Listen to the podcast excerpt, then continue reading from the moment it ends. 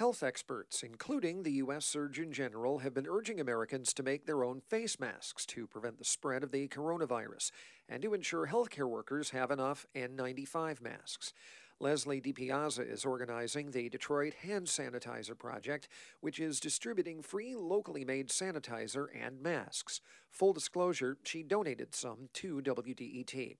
DiPiazza says she follows guidelines that have been reviewed by health professionals and says 100% cotton is the best material for making a mask, but t shirts are not ideal a t-shirt is pretty stretchy and doesn't have as tight of a weave. So a quilter's cotton, we're actually um, making and distributing handmade masks as well with the hand sanitizer, and we're only using quilter's cotton for that. Where do you get that?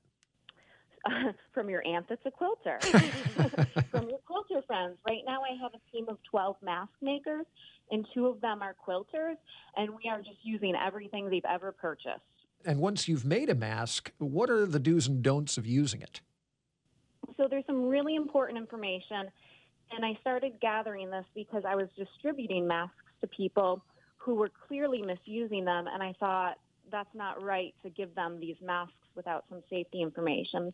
So, one really important thing to, that you need to know is how to uh, clean or sanitize the mask. Um, you can wash any of the fabric masks just in your washing machine with hot soapy water and dry it. Um, if you don't have a washing machine, you can um, clean the mask by boiling it in water for three minutes. And that's coming from healthcare experts, and we tested it. We weren't sure if the elastic would melt, and we tested it. We wanted to make sure. Um, some people are telling others you can microwave the masks to sanitize them. Not only is there no uh, information that that is true, we have seen multiple pictures of masks that have caught on fire from uh, from people trying to microwave them to sanitize them. Okay, so don't zap them. Do not microwave your masks. Okay. Yes. Uh, what are some other no-nos you've seen? So, um, in a lot of instances, I'm seeing people uh, pull the mask down around their, their neck or um, pull up on top of their head to take a break from the mask, whether that's to, you know, eat lunch, have some coffee, leave in the grocery store, whatever reason they, you know, remove the mask to take a break from it. And it's okay to take your mask off and to take a break from it. You just need to be really careful uh, where you're putting it when you take it off.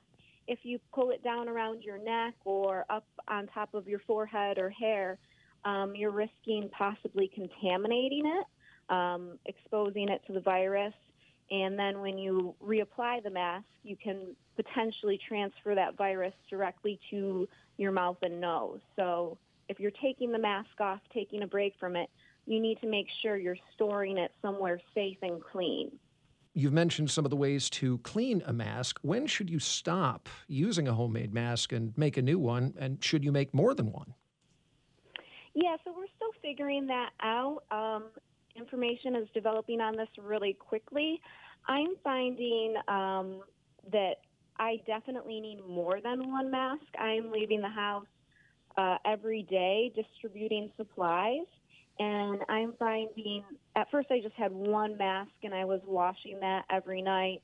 I'm finding that I really need, you know, about a dozen masks and I can just put them in the laundry at the end of the day and have a clean mask in the morning.